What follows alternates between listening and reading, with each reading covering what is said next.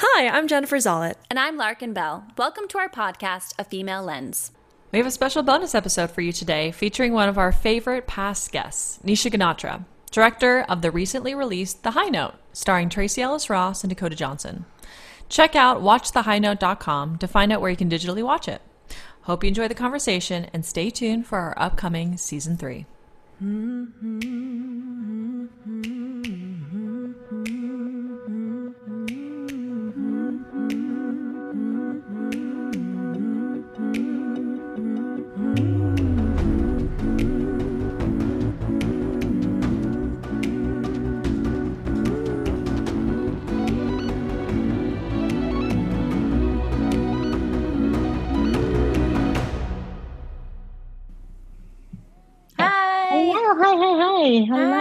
Okay. Hey, good to see you again. You too. Nisha, thank you so much for joining us again on the podcast. We're so excited to have you back. And we're talking about the high note today. If you could just tell us a little bit about the film and then also what drew you to this story written by Flora Greeson. Okay, so the high note is about Grace Davis, who is um, an amazing music icon who is at a point in her career where she's at a crossroads and she has to make the decision about whether she should um, sort of continue down the safe path that she's been on and keep her mega stardom status, um, you know, in line and uh, take the sort of safer road, or if she should um, get back to what was what made her the icon in the first place, which is like writing her own music and um, recording a new album.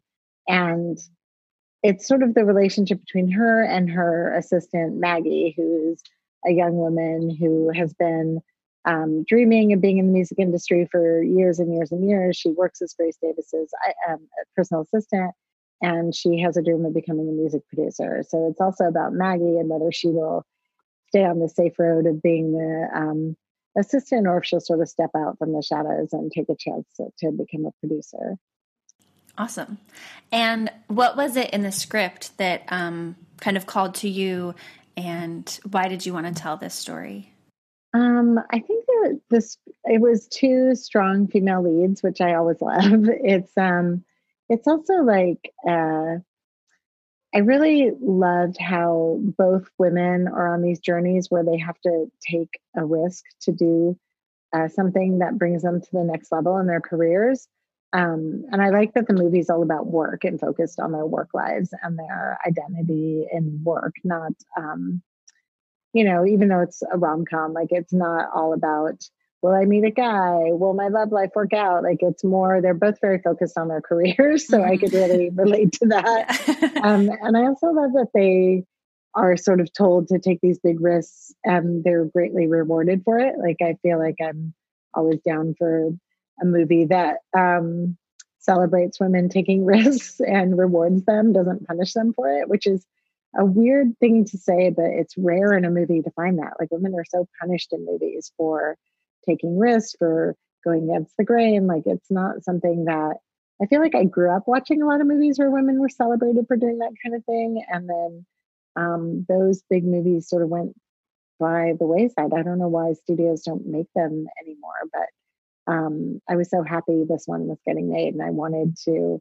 make one of those movies. Like I loved watching Erin Brockovich; it made me want to go fight the world. You know, I loved like Working Girl and all the you know um, broadcast news. Like I love those movies where these women were very serious at their jobs and were really good at it, and nobody was like apologizing for being good at their job. Like I love that both these characters are really not um, bumbling or fumbling or or lessening themselves in any way. They're really good at what they do. They just aren't getting the opportunity that they want.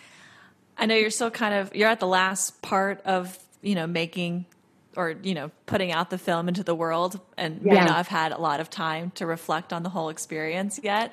But just curious do you have a favorite moment from creating the film? Where the pre-production shooting or post? Yeah i mean i think the the sort of unique thing about this movie was create was um, making the music before we made the movie because it's a music driven film so it was very um, like new to me but also very uh, demanding to find new music, produce those songs, like get them all ready, then like get the actors performing them as if they had done them their whole lives, and then filming them actually creating the song, performing the song, um, finishing the song. Like all of that was really challenging and really fun and satisfying to work so closely with musicians. Hmm.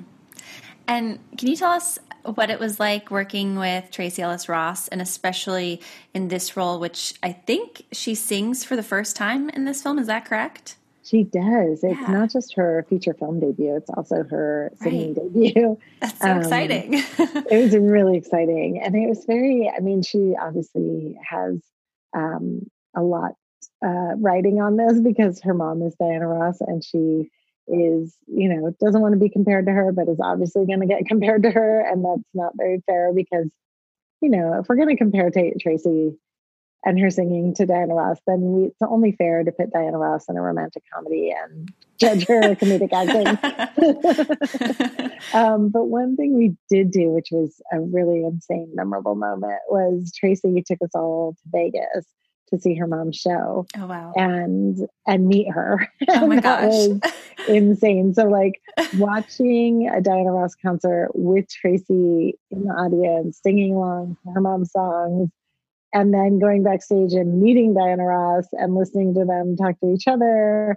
And then um, it just like it really gave me great insight into Tracee as a person and also what an amazing mom her mom is because she raised such grounded, lovely kids who are also talented, but also really good people in the world, you know? And that's like, I think, good mothering. it just was. So she's like sort of become this like mothering icon model for me. um, and yeah, because she like, I think Tracee told me that even though she was on the road and becoming a huge icon, the longest time she was ever away from her kids was two weeks which I find stunning, you know, and um and also that, you know, they had to do their chores. They had to like and they're just really good. Like Tracee has an incredible work ethic. She's really smart. Um, she is super generous and she's really kind. And those things I think are um, parented into you. so it was really um, it was just a beautiful experience because she is a real movie star, you know, and you realize like what that word means. I used to just think, well, what is a movie star? Why do people use that word, you know? But then once you start directing, um, like I'm lucky enough to have worked with a couple now, and I realize what it means. And it's a very practical thing, you know, as a director it means that they are there to uplift everybody else and be your co-creator in a way because your star makes um, every day on set hell or every day on set amazing you know along with you like you are the director you're there you're setting the tone. But if you have your lead actor come in and is just a fucking monster to everybody then your job is million times harder you know and really difficult. And like the real I know people say about like Leonardo DiCaprio that he brings up all the actors around him, you know, and that he is a great star that way. But it was really fun to just see, you know, I think I learned that from Emma Thompson, like what a real movie star does and what she um, can bring, not just to the movie, but to the experience of making the movie. So it was really fun to watch Tracee do that. You know, she's she's a real pro and definitely made the days easier and more fun. Yeah, I remember you saying that um, when we talked to you about Late Night with Emma Thompson, how she yeah. made the creativity such a joy, and that really stuck yeah. with me. Yeah, mm-hmm. yeah, I love that. um, cool. Yeah, kind of circling around the music thing again. Tackling the process of making art, whatever form it is, um, is a feat. I think in film. Yeah. So, how did you tackle the art of of making music and the high note, like in the actual film? I know you kind of talked about the pre pro stuff a little bit. Um, so the the actual like practical nuts and bolts of how it happened. Just like yeah, how do you show you know the stuff in Pro Tools or the stuff in the studio or the, you know tracking and and and how that all kind of comes together? How did you kind of enter into that world? Yeah, it's it was hard because I wanted it to be technically correct. Like I didn't want any of our music colleagues to take us down and be like, that screen's bullshit. And what's happening there? that, I mean, I think some of that came from um, when I worked on that show, Mr. Robot, I remember uh, Sam was so exacting about the screens being exactly right and having the right technology on them. And I think it's something that maybe I would have fluffed through as a director had I not had that experience. Like, you know, because I think sometimes you're like, ah, it's a screen. Who's looking at that? They're looking at the actor's faces. But like, it's important that everything in there be right was with this because the actor is working on the music and the track. So I think it was kind of um, like starting from there. Okay, what what are they doing? Because the script usually just says they create a song, you know. So then you're like, well, how are they creating that song, and what does that look like, and how do they collaborate, and what instruments do we need, and what um, equipment, and what would her home setup look like, and what would his home setup look like, and how much money do they have, and what can they afford, and what exactly is she doing to the song? What is producing? You know, like all of those questions came in and then um, you know we had like amazing techs on set to make sure that the screen was doing exactly what she was doing in the scene and um, that the equipment wasn't just oh this looks cool plug that in and you know we'll just say it does that it was everything was really accurate. Um, it was spending time with some producers um, who let us into their studios and let me watch their process so that it was um, as authentic as it could be. And then also just remembering how fun it is to create a song together you know or to, to create anything together is really um, i think sexy and romantic and really fun. And so i really wanted to make sure that that was embraced you know that i think there are so many music movies about the dark side of music or addiction or like what a how tortured it is and i was like well it's also really fun you know like what we do for a living is super fun so I just wanted to make sure that um, I was just showing that creative joy as well. Kind of jumping on what you said about what you learned um, from Mr. Robot and kind of took into this project. I'm curious. Uh, every um, project kind of comes with its own, you know, learning and lessons, and we're wondering what did you learn from this film that you might take into your next film. I mean, I'm sure there'll be things that you won't you won't know until that film. But is there anything that kind of stands out now that you're thinking about? Yeah, think about that. Um, I mean, I think something to really. I've always watched actors for their um, just performance and believability and and truthfulness. But I think something to really look for that I can pay a little more attention to is their energy and like what their natural energy would be and what that brings or takes away from the part as written, you know, and to be aware, more aware of that, you know, because there is sort of um like I think Maggie on the page was a little more type A and Dakota has such an ease, like such a a chill vibe about her that I was like, oh, okay, now that makes Maggie this way. And so then like how do I best capture this version of Maggie, you know? So I think there's sort of like that sort of energetic shift that happens in a character with an actor's energy and is like, you know, I thought made the assistant stronger her energy because it was a new take on it. Like we have we've seen the sort of flustered, like put upon assistant, and it was really interesting to see like, you know, one who was just a little more um confident and like you know, not so uh, not so rushing around. but it also is hard because the the like trope in your head is like, oh, but they should be like that, and then you're like, wait, okay, but this is what's happening. Let me see. Oh, this is cool. Like, how do we make this? Let me bring out the best in this, and like, you know, that's all kind of I think fun directing to like kind of um take your star's energy and make the character something wholly new and interesting um, take on it. Yeah, that's so interesting. Were you ever a personal assistant? Just curious. I was, yeah. yeah. We all have been, right? Yeah. I don't know.